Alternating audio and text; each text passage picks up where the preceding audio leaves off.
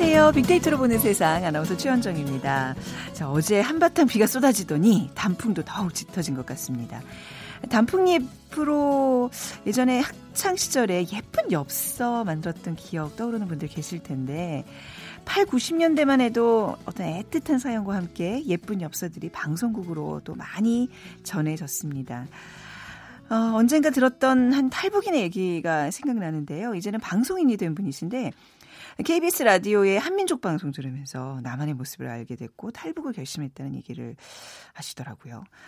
지금도 여러분과 라디오를 통해서 만나고 있죠, 우리.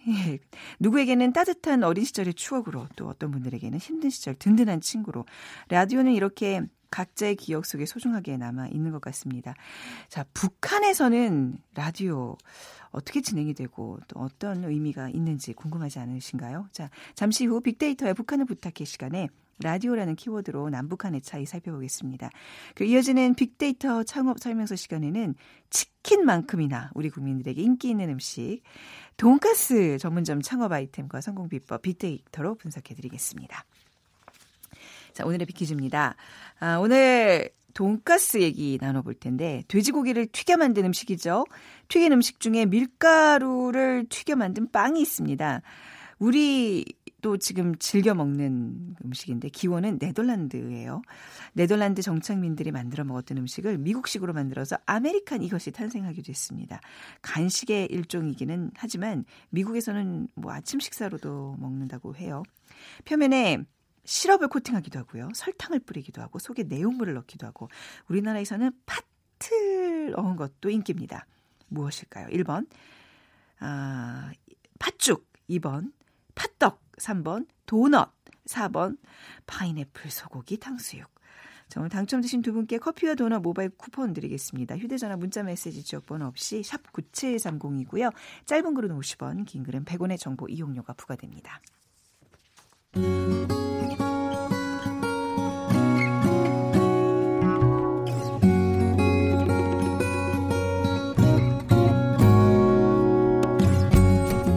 빅데이터야, 북한을 부탁해. 빅데이터야, 북한을 부탁해.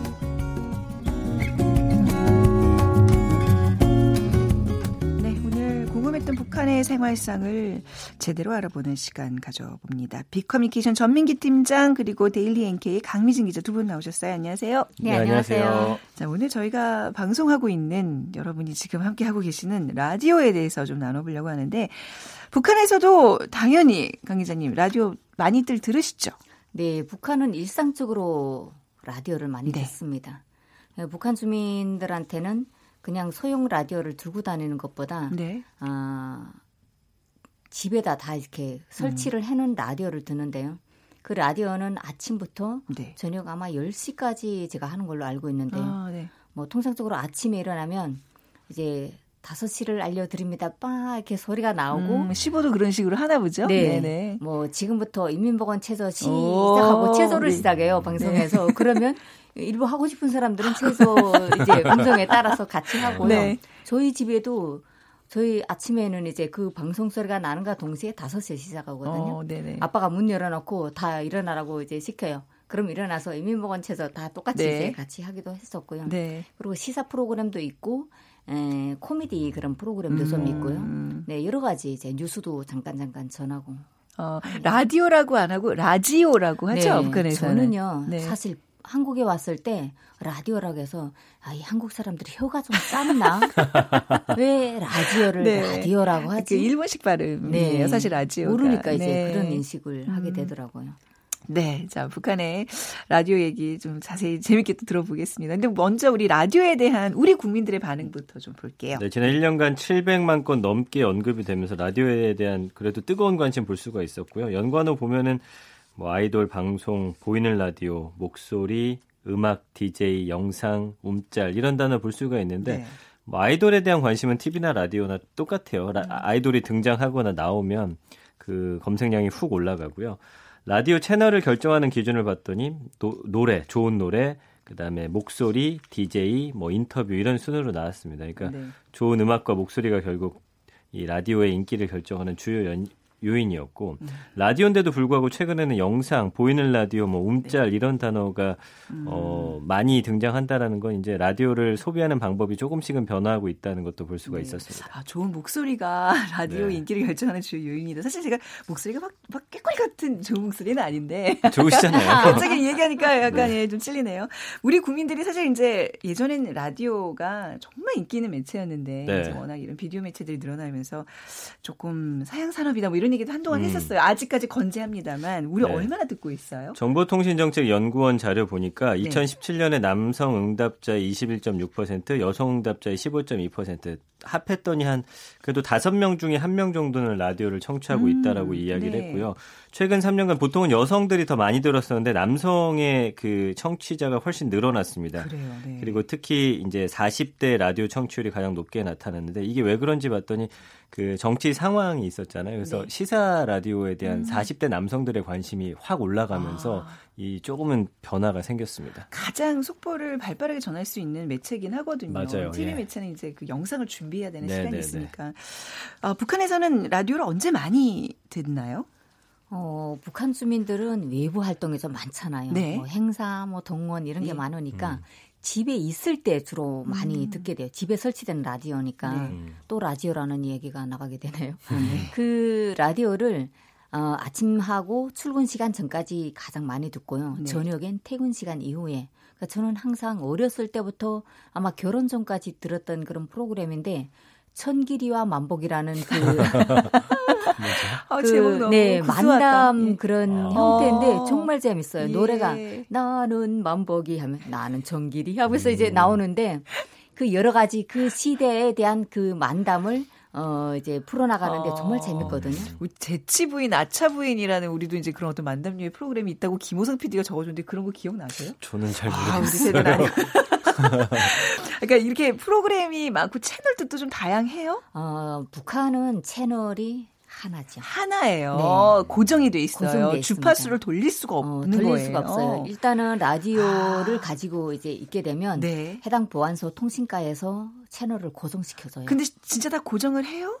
고정을 하지 않죠. 그쵸? 이제 네. 어, 예전에는 고지식하니까 고정한 네. 대로 그냥 틀어서 어. 그것만 들었다면 아, 네. 2000년대 한국 드라마가 유입되기 시작하면서 사람들이 그걸. 묘하게 이제 조절을 해가지고 듣거든요. 근데 사실 북한 프로그램이 좀 딱딱한 부분이 좀 많아요. 예. 그러다 보니까 돌리다가 재밌는 거 나오면 이제 딱 듣는데요. 한국 방송 우리가 출연하는 거 듣죠. 있죠. 네, 저도. 네 사실 한국에서 이제 KBS에서 보내는 네. 방송을 들었던 적이 있는데요. 한민족 방송에서 그렇죠. 예 하거든요. 근데 그 방송을 듣고 처음에는 막 이제 그 두 남녀가 하는 이야기 중에 네. 뭐 기침 소리도 나오고 음. 막 웃는 소리도 나오고 그래서 아 저 사람 오늘 저. 방송 끝나고 예. 진짜 잘리거나 큰일 나겠다. 그러니까 이- 지금 저처럼 이렇게 웃으면 안 되는 어, 거예요. 그죠. 방송에서 네. 저희는 눈길조차도 어. 그리고 방송할 때 손을 막 이렇게 안 보이는 방송이라고도 해도 그렇게 못 하는 거죠. 네. 어. 그래서 잘린다고 생각했는데 웬걸요? 언젠가는 또 그 목소리가 또 들리는 거예요. 그래서 아 저거는 자연스럽게 이야기를 하는구나. 근데 북한은 그렇지 않죠. 딱 프로그램 엄숙하게. 네. 음. 그 재미성이 있다는 게 없기 때문에 네. 청길이와 만보기 같은 그런 걸 사람들이 좀 좋아했었고 네. 그러다 보니까 한국 드라마나 한국 방송을 많이 관심을 가지게 되는 예, 거죠. 이제 KBS에서도 이제 어떤 재외 동포들을 위한 한미족 방송을 지금 이제 운영을 하고 있는데 중파 단파 강력 네. 출력으로 해서 이제 그분들 좀 들을 수 있게 도움을 드리는 그래서 그렇죠. 한국의 문화상 생활상을 많이 담거든요. 저희는 그 방송하면서 굉장히 이제 어, 사명감을 갖고 하는데 그걸 네. 지금 듣고 네. 오신 분들이 생각보다 많더라고요. 어. 북한에서. 네. 저도 그 방송을 들, 듣고 네. 어, 한국은 이렇구나 하는 걸 어. 어렴풋이 알게 됐어요. 네.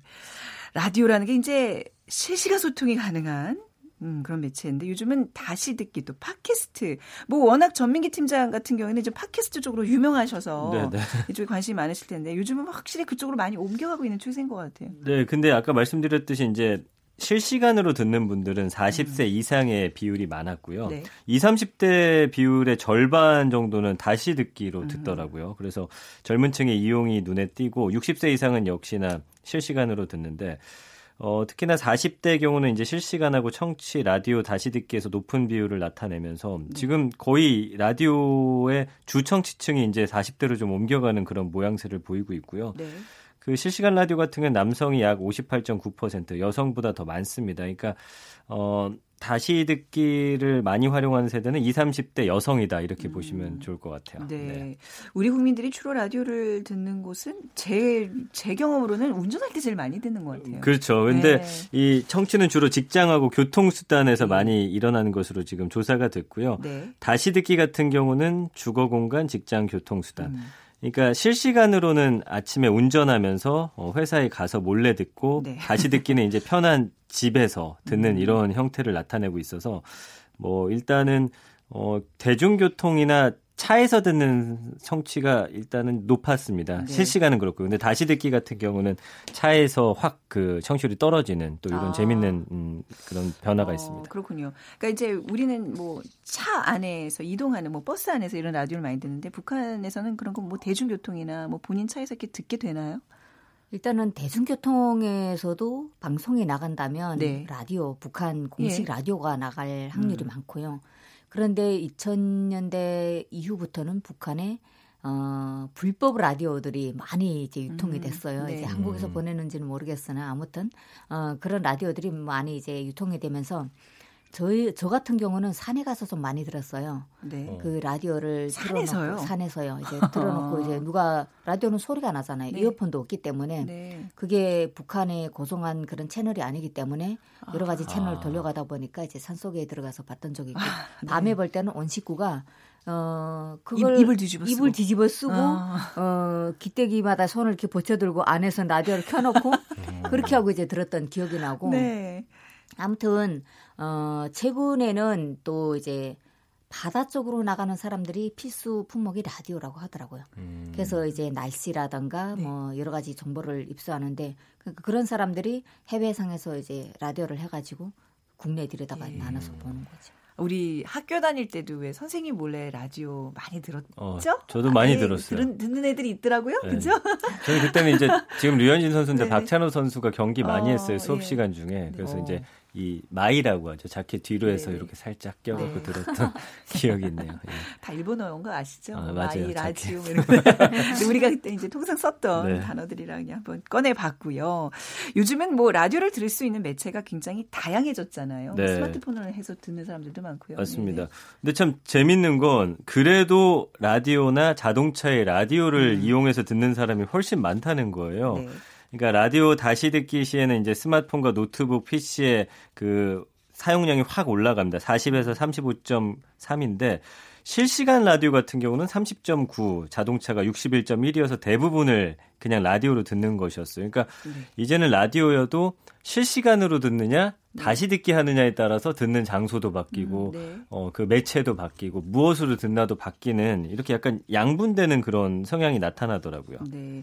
예전에 다시 듣기가 어디 있었습니까? 테이프로 아, 녹음해서 네, 듣고 네. 막 그랬던 기억이 있는데 뭐 이제는 아무튼 스마트폰으로도 이제 많이들 청취를 하시는데 북한에서도 북한 스마트폰 있잖아요. 네. 네. 그 스마트폰에 연결해서 이렇게 들을 수 있는 뭐 북한 있을까요? 방송은 가능하죠. 네. 근데 외부 방송은 가능하지 그것도 차단이 않고요. 네. 네. 그러니까 북한 내부에서도 여러 가지 방송들이 있어요. 뭐 네. 음식 만드는 방송도 있고 음. 또 이제 뭐 과학 도서를 설명해서는 그런 방송도 음. 있고 여러 가지 방송이 있는데 북한 주민들이 흔히 즐겨 듣는 게 음악 프로그램이에요. 아, 네, 네. 네.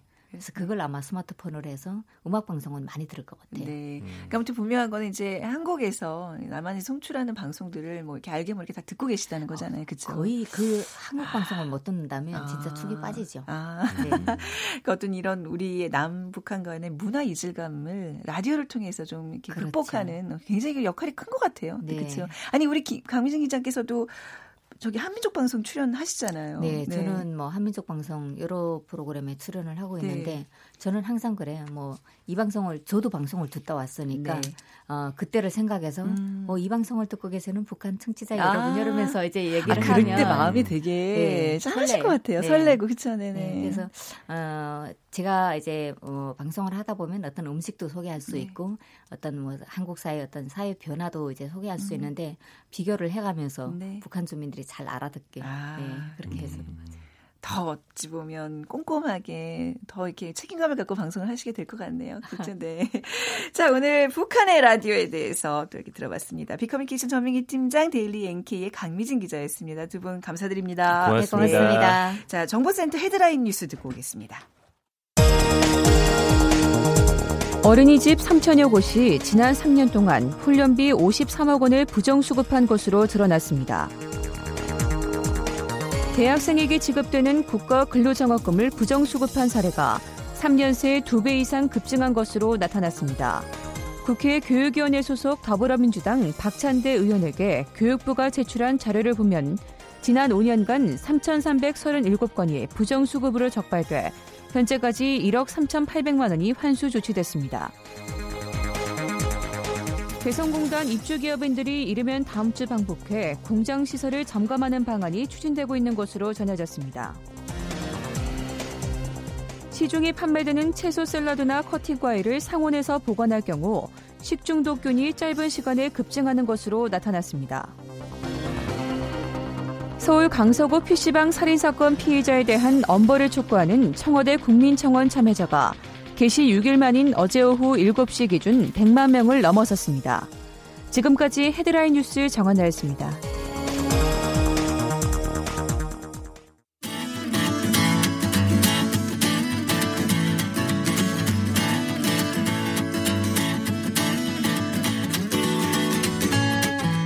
빅데이터에서 발견한 신의 한 수. KBS 일라디오 빅데이터로 보는 세상. 빅데이터 창업 설명서. 컨설턴트 창업피아의 이용구 대표와 함께하겠습니다. 어서 오세요. 네, 안녕하세요. 네, 빅퀴즈 부탁드립니다. 네. 아, 돈가스는 돼지고기를 튀겨 만들었습니다. 튀긴 음식 중에 밀가루를 튀겨 만든 음식이 있는데요. 어, 기원은 네덜란드입니다. 네. 네덜란드 정착민들이 만들어 먹었던 음식을 아, 미국식으로 만들어서 American 이것이라고 아, 탄생되기도 했습니다. American Beauty. 죄송해요. 그냥 그 영화 생각이 나서. 아, 방해하지 마세요. 지금 퀴즈 하는데. 네, 네. 네. 자, 간식의 일종이긴 하지만 미국에서는 아침 식사로 먹기도 합니다. 표면에 시럽을 코팅하기도 하고 설탕을 뿌리기도 하고 속에 내용물을 넣기도 합니다. 우리나라에서는 팥을 넣은 것도 인기입니다. 1번 팥죽, 2번 팥떡, 3번 도넛, 4번 파인애플 소고기 탕수육. 네, 빅데이터로 네. 보는 세상으로 문자 보내주세요. 휴대전화 문자 메시지 지역번호 없이 샵 9730이고요. 짧은 글 50원, 긴 글은 100원의 정보 이용료가 부과됩니다. 아까 강미진 기자 나가시면서 네. 돈가스 네. 먹어요, 돈가스 먹어요 여쭤봤더니 먹는다고 북한에서도. 그러니까요. 아까 떡고기라고 그러셨죠? 떡고기라고 떡고기. 말씀하시고 하시더라고요. 음, 뭔가 이렇게, 이렇게 네. 떡같이 생긴 고기. 근데 조금 설명이 뭔가 이거는 부족한 것 같아요. 이건 네. 사실 튀기고 바삭하고 그래야 되는 우리 식감이 지금 우리나라 사람들이 먹는 돈, 돈가스 정도의 그 food 스타일은 네. 아닐 것 같고요. 네. 어쨌든 북한에서도 먹는다는 게 조금 음. 네 신기합니다. 네. 원래는 이제 pork cutlet을 맞아요. 이제 일본으로 한번 갔다 오면서 우리가 돈가스라고 부르고 있는데 이것도 네. 이제 예전에 한동안 언어를 좀 순화하자 얘기를 했었어요. 근데 어떻게 요건 요건 안 되더라고요. 뭐 이미 이제 않죠. 예 이미 언중에 맞아요. 어떤 그 뿌리 네. 박힌 단어기 때문에 네. 그냥 돈가스라고 하겠습니다. 네. 전국에 몇 개 정도가 있어요? 네, 전국에 몇 개의 경쟁점이 있을까 저희가 한번 살펴봤는데요. 돈가스 전문점이 약 8,300여 개 정도가 나타났고요. 음. 뭐 우리가 여기서 이 라디오에서 늘 얘기하지만 편의점이 약 7만 개 정도가 되니까 7만 개 음, 한 10분의 1, 음. 9분의 1 정도가 되니까요. 이것도 뭐 적, 적은 숫자는 아닌 것 같은데 어쨌든 어, 8천여 개가 있었고요. 어, 그럼 프랜차이즈는 몇 개의 브랜드가 있을까 살펴봤더니 어, 이게 참 애매해요. 우리가 제가 그 돈가스냐 돈가스냐? 어, 제가 뒤에서 빅데이터 가지고 제가 그 단어 가지고도 말씀을 하, 드리겠지만 다른 단어는 돈가스예요.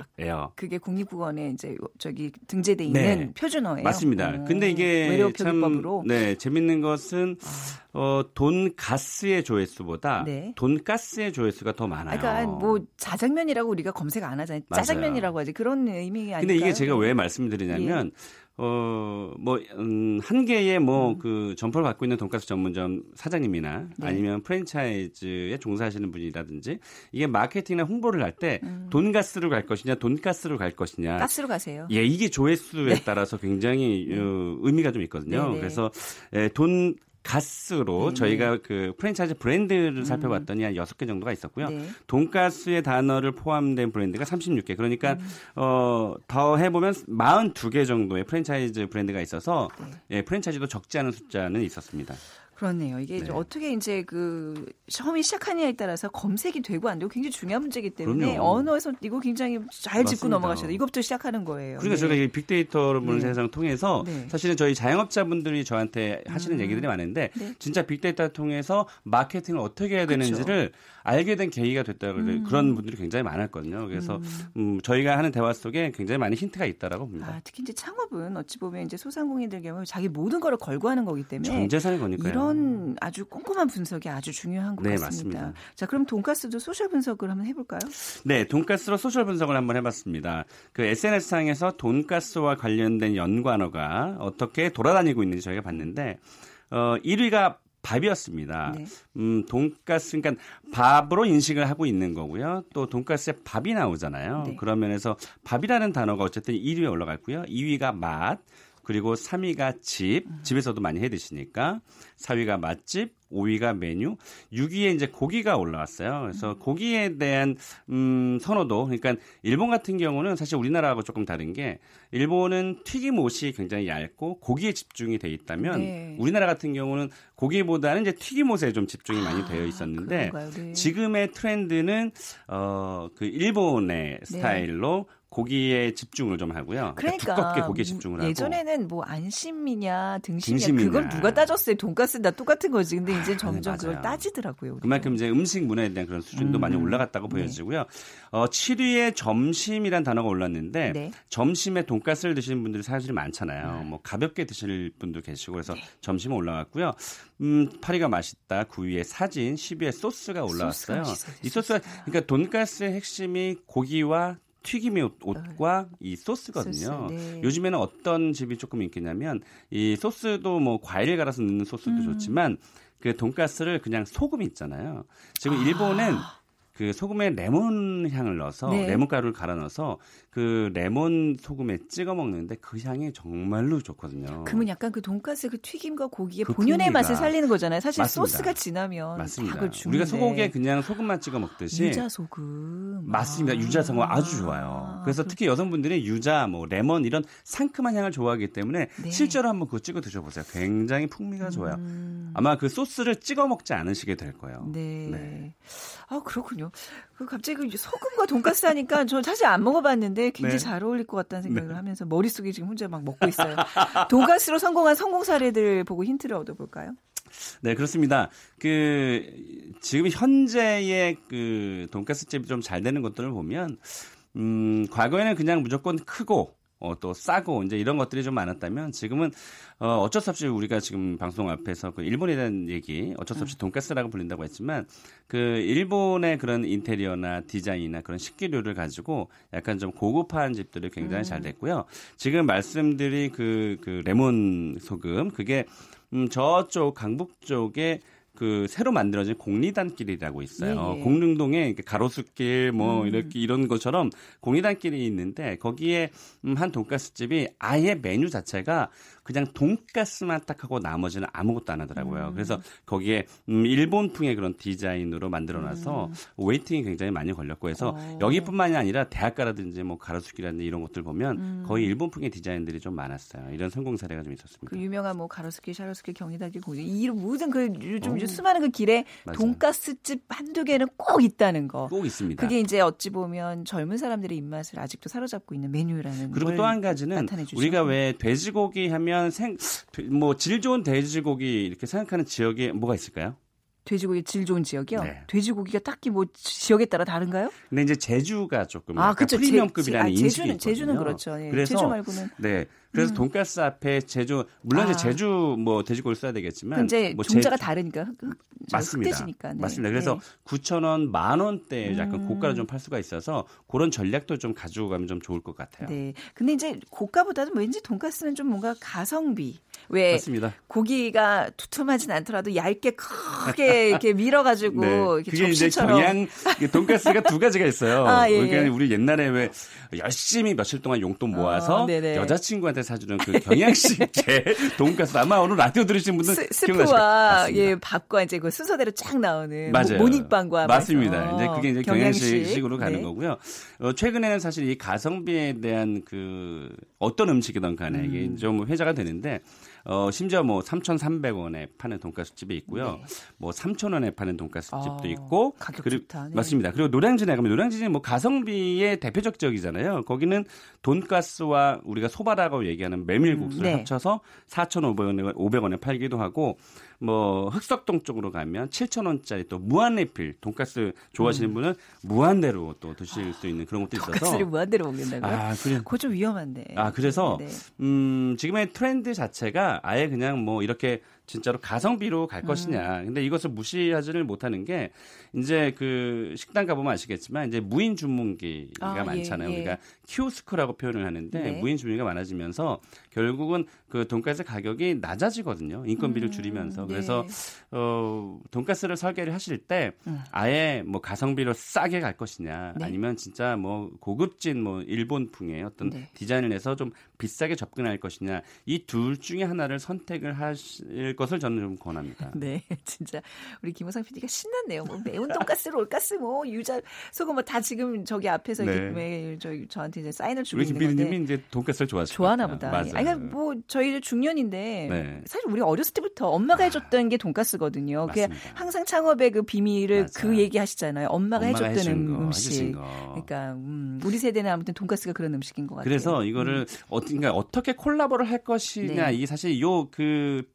종이 한 장 차이라고 보여지는데 네. 우리가 김치찌개 어렸을 때부터 먹잖아요. 그쵸. 그러니까 그거 우리가 나베라고 표현을 하는데 네. 일본에서는 그 돈가스 나베라고 해서 네. 김치찌개에다 돈가스 몇 개만 딱 올려주면 사실 음. 점심 한 끼로 끝내주거든요. 네. 그러니까 그렇게 한식과 음, 돈가스를 약간 조금 묶어서 콜라보로 네. 가면 중년뿐만이 아니고 우리 아이들에게도 굉장히 좋은 아이템이라고 음, 보여져요. 어떤 집이든 반찬에 돈가스 이렇게 좀 잘게 썰어서 반찬으로 주시면 아, 정말 너무 센스 있다고 사장님. 맞아요. 아 제가 최근에 갔던 돈가스 네. 집에 가장 인상적이었던 음. 거는 중랑구의 어떤 집이었는데 네. 7천 원에 돈가스와 생선가스와 함박스틱을 한 번에 이렇게 묶어서 아, 큰 판에다 주고 예, 그 네. 그 앞에 이제 정말 우리 어렸을 때 먹던 그 멀고죽죽한 그 스프 있잖아요. 너무 맛있어요. 그걸 같이 주는데 네. 그 어떤 예전의 추억을 네. 좀되 새기는 좀 그런 메뉴가 좀 좋더라고요. 그래서요. 어. 사실은 이 그, 저희 그 청취자분들 중에서 뭐 1억 원이나 2억 원 가지고 계시는 분들 계시겠지만 네. 이제 몇 천만 원으로 창업하실 분들한테 제가 꼭 음. 말씀드리고 싶은 건 네. 지금 말씀하신 대로 옛날 우리가 한 7, 80년대 기억을 음. 하면 그냥 되게 음 뭐랄까 약간 값싼 그런 그 테이블보 그런 거 있잖아요. 예. 우리 머릿속에 있는 그런 기억 그냥 아. 단순한 디자인에 그래서 그 습 주고 요구 음, 네. 옛날 추억을 되새 되살릴 수 있는 마카로니 샐러드. 네, 예, 마카로니 샐러드. 창업 전문가 다 되셨습니다. 마카로니 샐러드. 네. 네. 지금 실제로 일본에서 가츠 샌드라 그래서 네. 샌드 그 빵 속에 두툼한 돈가스를 넣어서 예? 그걸 샌드위치로 만든 오. 가츠 샌드가 지금 뭐 가로수길, 뭐 이태원 굉장히 인기를 끌고 있어서 돈가스 샌드위치. 저는 돈가스 전문점을 그 준비하시는 분들에게 꼭 말씀드리고 네. 싶은 게 점심과 저녁에 돈가스를 하시고 네. 아침에는 가츠 샌드와 커피를 묶어서 뭐 4천 원 이렇게 음. 가볍게 만들면 돈가스와 커피도 잘 어울려요. 그러니까요. 오. 그러네. 우리 돈까스 빠졌어요. 중구난방 막 지금 정발을 쏟아붓고 있는데 아마 저기 뭔가 관심 있으신 분들은 아. 이런 데서 또 아이디어 하나 건지시지 그렇습니다. 않을까. 저희는 그냥 투척하는 걸로 오늘 만족을 하겠습니다. 돈가스 오늘 점심에 네. 메뉴로 한번 선정해 보시면 어떨지 제안 드리면서 돈가스 창업 이야기는 여기서 마무리할게요. 네. 아쉽네요. 항상. 네. 네. 오늘 창업피아의 이영구 대표였어요. 감사합니다. 네, 고맙습니다. 오늘 정답은 아, 맛있는 또 빵을 맞춰주시는 문제였는데 도넛 0810님 힘든 생활에 달콤한 도넛을 팔아 생활했습니다 해주셨고요. 6770님 어릴 적 어머니께서 설탕을 솔솔 뿌려 만들어주신 도넛이 지금도 생각납니다. 오늘 돈까스도 그렇고 도넛도 그렇고 뭔가 추억의 메뉴들임은 분명한 것 같아요. 예. 자 오늘 아, 순서 마무리하고요. 내일 오전 11시 10분에 다시 찾아오겠습니다. 지금까지 아나운서 최현정이었어요. 고맙습니다.